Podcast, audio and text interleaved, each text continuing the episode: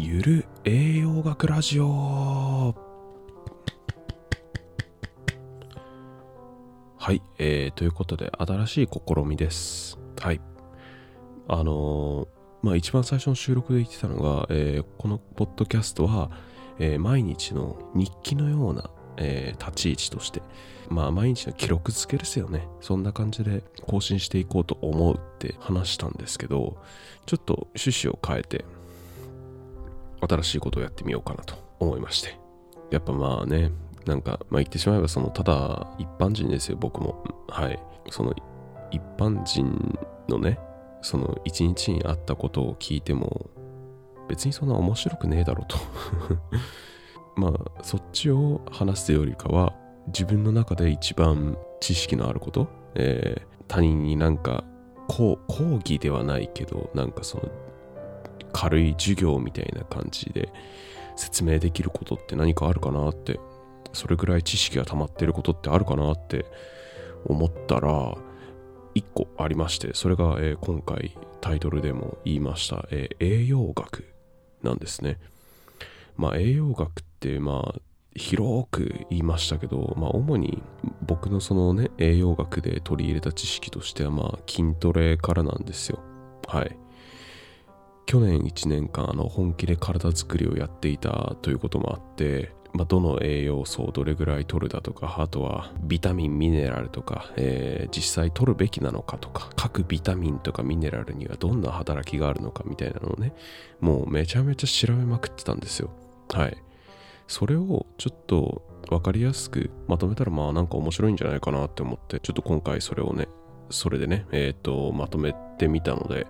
話してみようかなと思いますまあゆる栄養学ラジオってでタイトルをつけるにあたってまあゆるいから、まあ、そこまでガチガチなザ勉強みたいなコンテンツではなくて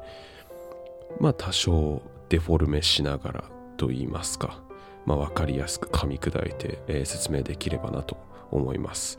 なので、やっぱデフォルメする分、多少ね、その細かい説明とか、犠牲に、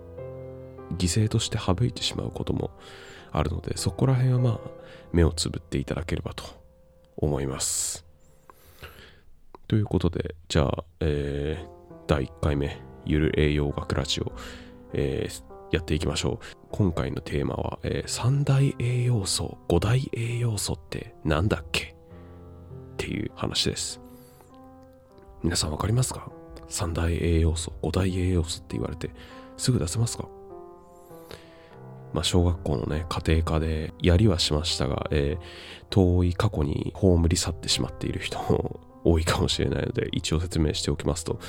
まあ、三大栄養素はいわゆる、えータンパク質、脂質、炭水化物ですね。PFC とも呼ばれますね。プロテイン、ファット、えーカーボハイドレート。で、えー言われるのが三大栄養素。で、じゃあそれが五大栄養素になると2つ追加されるわけですよ。何が2つ追加されるかっていうと、ビタミンとミネラルです。僕が昔インプットした時には、その五大栄養素は、えーと水とビタミンミネラルっ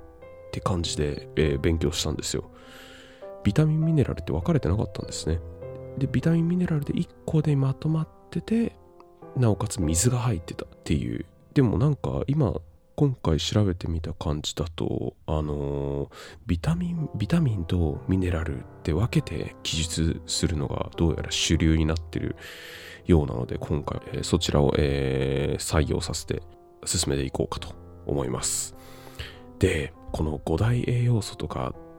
パッと言われても、あんまわかんないと思うんですけど、大塚製薬さんのね、ホームページにめちゃめちゃわかりやすい図が載ってました。はい。大塚製薬の中の、えーカロリーメイトのホームページに、えっと、車の絵が書いてありまして、で、タンパク質は、えー体を作る主成分、ボディ、エンジンの材料、糖質脂質は力や熱の主成分ガソリン。ビタミンミネラルは体の調子を整える主成分エンジンオイル潤滑油の役割がある。って書かれてたんですよめちゃめちゃわかりやすいじゃんって思って まあ、この車の例えのおかげで相当分かりやすく伝わったのではないでしょうか。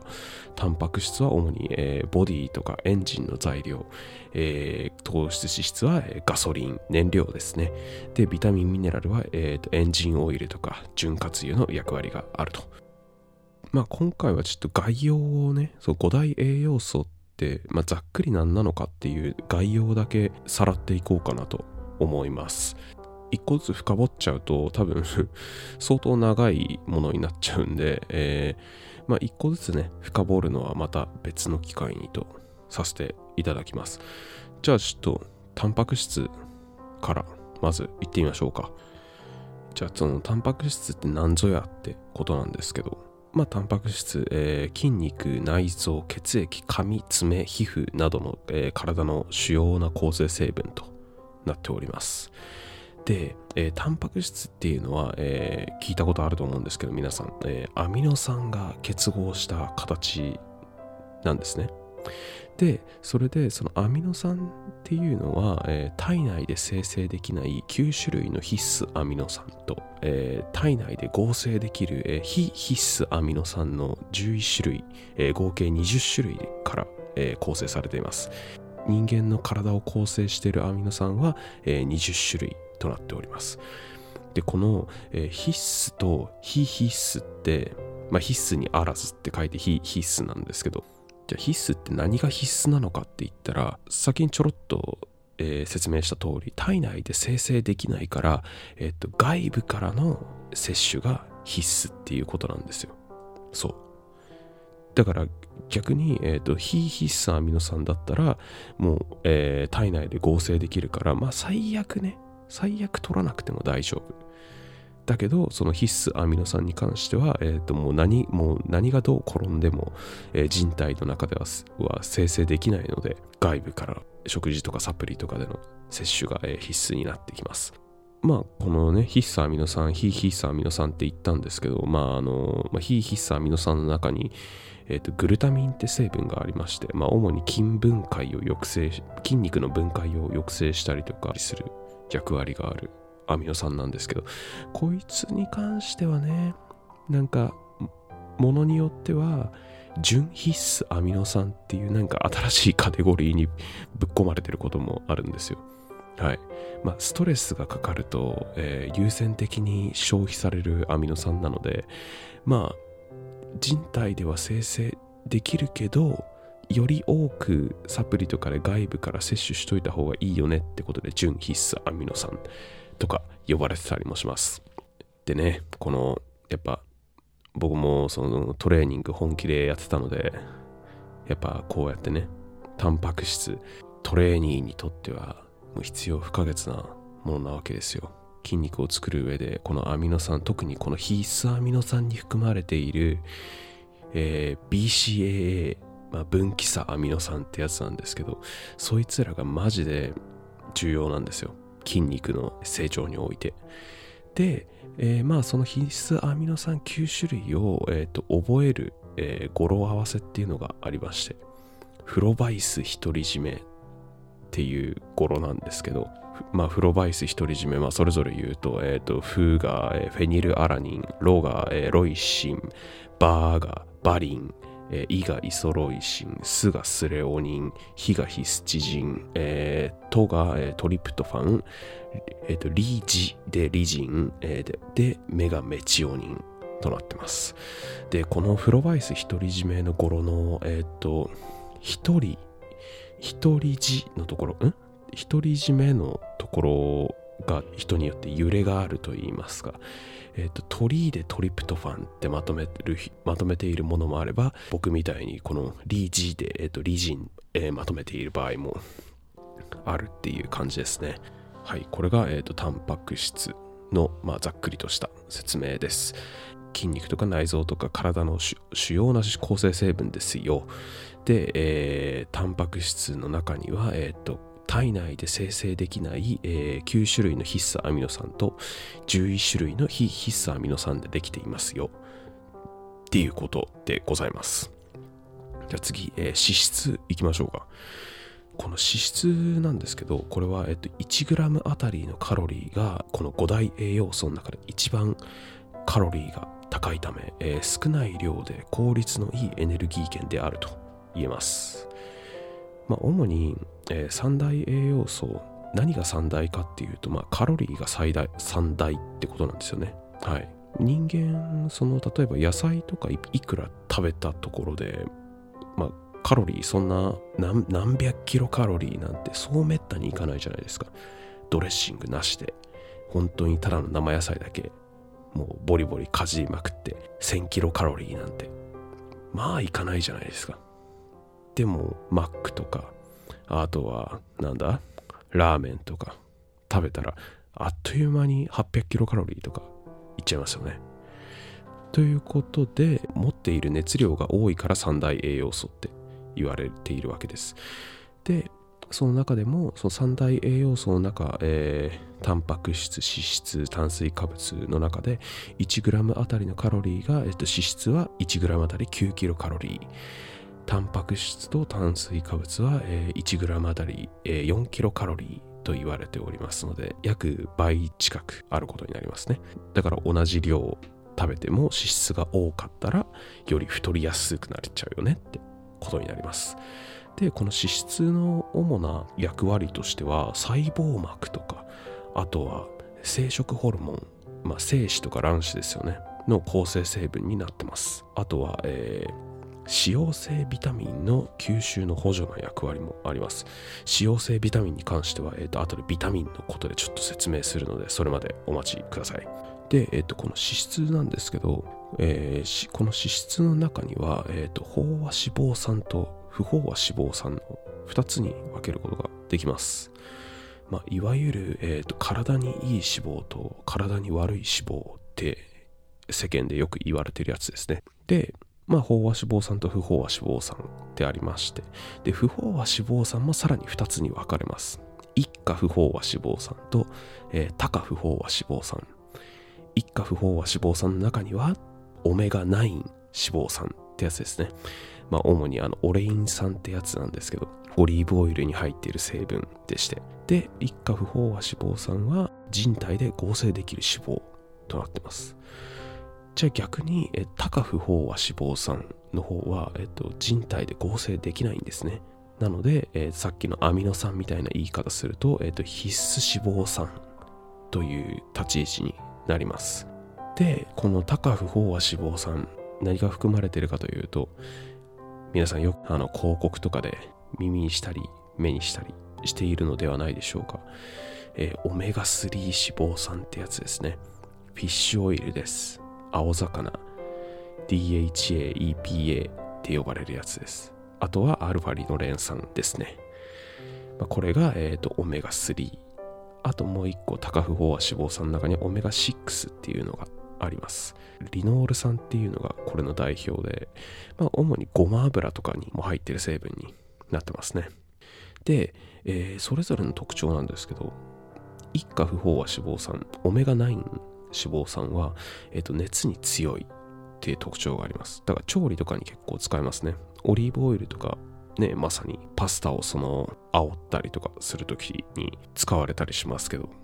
で、えっ、ー、と、オメガ3、オメガ6の場合なんですけど、この2つは、えー、熱に弱いです。なので、えっ、と、オリーブオイルみたいに火を通しちゃうと、摂取しても恩恵が得られなくなってしまうというね、悲しい結果になってしまいます。なので、えっ、と、摂取する際は、そのまま、えっ、と、摂取する方法がおすすめですね。まあ、そのままって言ってもね、えっと、なんだ、ボトルその油の入ったボトルに口つけて飲めってわけではなくて例えばヨーグルトにかけて食べるとかねそういった摂取方法で火にかけずに取っていただければと思います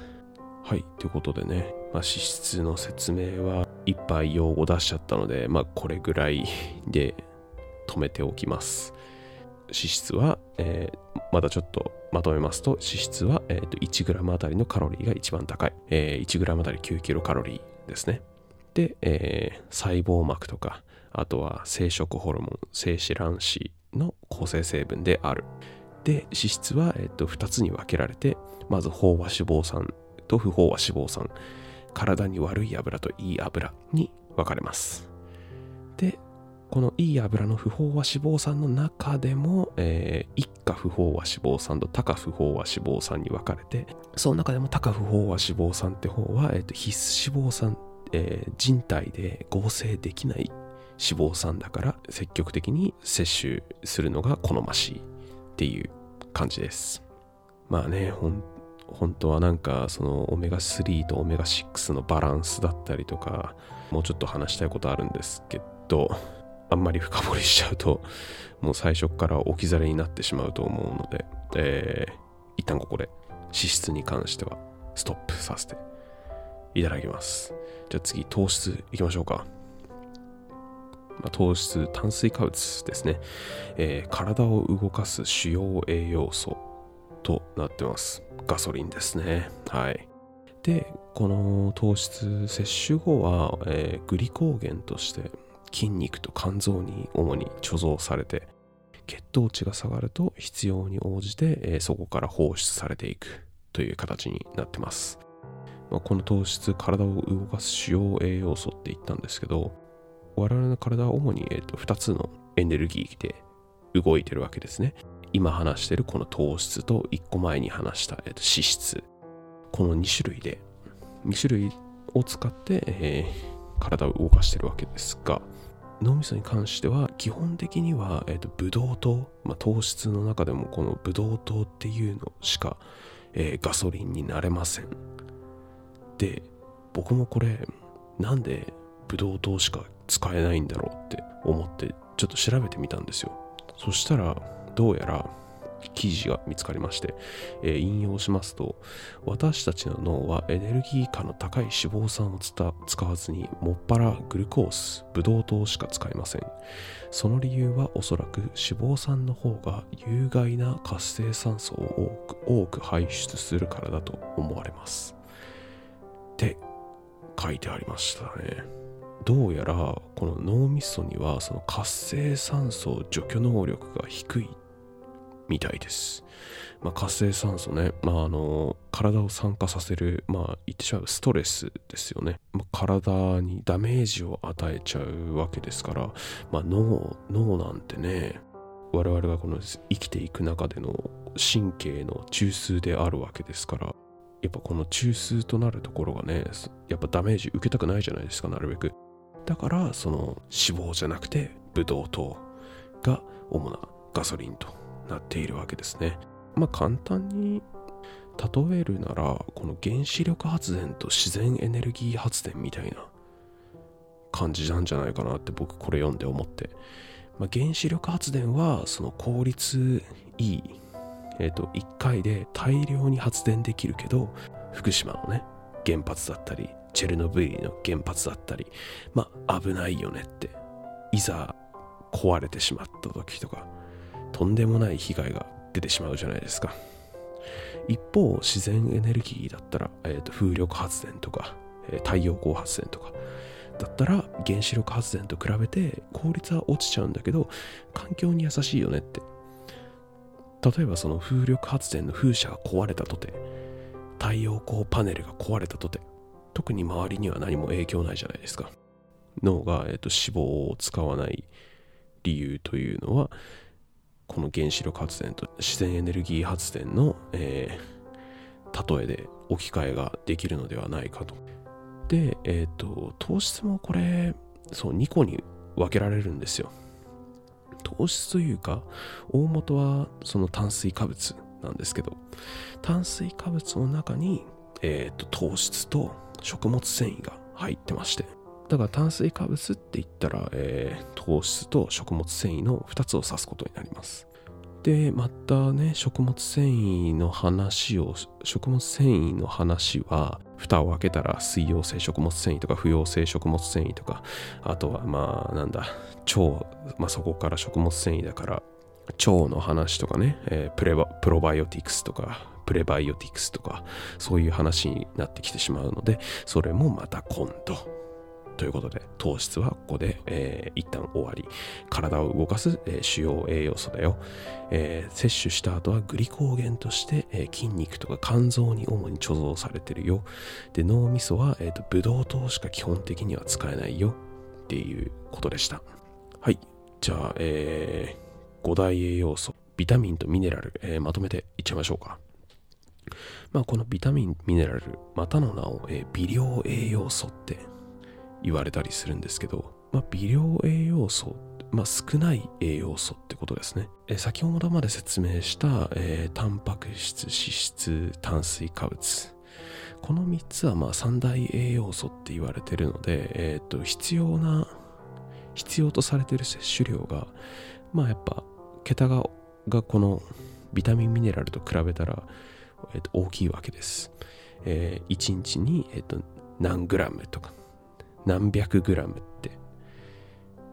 例えば、えーと、タンパク質だったら、えー、1日体重かける2グラム分が、えー、トレーニングしてるんだったら目安ですよってことになるわけです。僕だったらその体重75キロなんで、えー、と150グラムが目安となってます。一方、このビタミン、ミネラル、微量栄養素っていうぐらいだから、どれぐらい必要なんですかっていうと、例えば、ビタミン D、ビタミン D ですね、ABCD だったら、えー、1日に必要な量はいくつだっけな？僕が普段取ってるビタミン D のサプリが、えーと、1錠あたり、まあ、1回、まあ、1日1錠じゃねえか。あれ、2日で1錠か。2日で1錠で、えー、その1錠に含まれている含有量が、えー、500、確か500マイクログラムとかなんですよ。どうですか、えー、さっき僕が言ったタンパク質1日の摂取目安量 150g と比べたらもうめちゃめちゃ少ないですよね。これがま微量栄養素と言われてるゆえんです。こんぐらい少なくても十分効果があるからってことなんですよ。150g と500マイクログラムですからね。はい。ミリグラムよりさらにちっちゃいですからね。相当少ないわけですよ。相当少なくてもそれだけ効果があるってことです。で、このビタミンミネラルは、えーと、ほとんどが体内で生成できないため、えー、まあ、外部摂取が必須となってます。で、じゃあ逆に体内生成可能なビタミンって何あんのって言ったら、今まで、えー、取り扱ってきたビタミン D とあとビタミン K ですね。ビタミン D は、えーと、太陽のビタミンと言われておりまして、えーと、日に当たることで、えーと皮膚で生成することができます。確か15分日光に当たるだけでも十分量生成できるんじゃなかったかな。確かそう。で、えーと、ビタミン K ビタミン K に関しては、えーと、これは腸内で生成されているビタミンになっております。で、まあ、脂質とかあとは炭水化物でも説明した通りここでもまた2つに分けることができます、えー、脂溶性と水溶性の2種類に分けることができるんですね。で、この脂溶性はまあ油に溶けやすい。水溶性は水に溶けやすい。で、この脂溶性と水溶性のビタミンなんですけど、この脂溶性、まあ、水溶性はまあやっぱ水に溶けやすいから、えっ、と、摂取しても1回で体が吸収できる量ってもう決まってるんですよ。なんで余分に摂取したものはトイレとかで排泄されちゃうんですけど使用性のビタミンに関しては基本的にまあそんな簡単に排泄されないんですねやっぱ油に溶けやすいわけですから、まあ、摂取する時も、えー、多少の油脂質も一緒に取ってあげないと摂取効率結構悪いんですよで、まあ、吸収効率が悪いってことは、まあ、その分出ていく効率も悪いんですよ。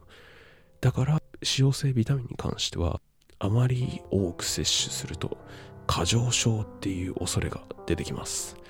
水溶性ビタミンにはもうほとんどないんですけど脂溶性ビタミンには過剰症の恐れがあるので摂取する際は用法用量を守って摂取しましょうといった感じです。じゃあ、えっ、ー、と、ビタミンの説明をし、ここまでしてきたんですが、じゃあミネラル、ミネラルって何なのって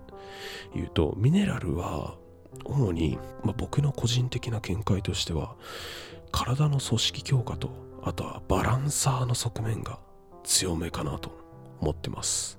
例えばカルシウムだったら骨格強化だしあとは鉄だったら赤血球の主成分でありでその赤血球っていうのはその栄養素を運ぶ船の原料にもなってるわけですよ。まあ、これが組織強化の側面。でもう一個バランサーの側面っていうのが主に2つ挙げるとマグネシウムとナトリウムなんですけどこのマグネシウムとナトリウムの働きとして神経の興奮状態を抑えて安定させたりとかあと筋細胞とかに入り込んで各種伝達の円滑化の役割がある。これがバランサーの側面ってことなんですよ。あの足つった経験がある方多分結構まあほとんどだと思うんですけど足がつるっていうのはまあ、原因として挙げられるのは、えー、と水分不足とあとはミネラル不足なんですよね。主にマグネシウム不足って言われてるんですよ、まあ、この筋肉の細胞の神経が誤作動を起こしてるわけですよ。誤作動が起きてつっちゃうんですよね。だからそのマグネシウム量が足りてないと,、えー、と誤作動が起きてつるからそれを抑える。ちゃんと正常に働くようにする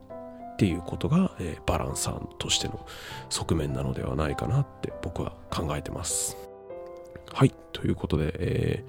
ー、長々と話してきましたが、えー、今回話しました。内容3大栄養素5大栄養素って何だっけって話だったんですけどいかがでしたでしょうか？まあ一応ねなるだけ分かりやすく説明したつもりではいますがえー、どうですか？伝わりましたか？まあこれからねこれからまあちょいちょいまあ大体1週間にどれぐらいかな？1本か2本ぐらいはこの栄養学っていうこのゆる栄養学ラジオっていう形でちょっと僕もある程度資料とか当たって調べてまとめたものをこうやって噛み砕いて説明するっていうものをやってみようかなと思っておりますので、まあ、これからのまた第2回ゆる栄養学ラジオ楽しみにお待ちいただけたらなと思います。次回は、えー、もうちょっと踏み込んだ内容を話していきたいと思いますので。はい。ということで、えー、いつもより長めの尺になってしまいましたが、えー、今回も聴いていただきありがとうございました。それではまた。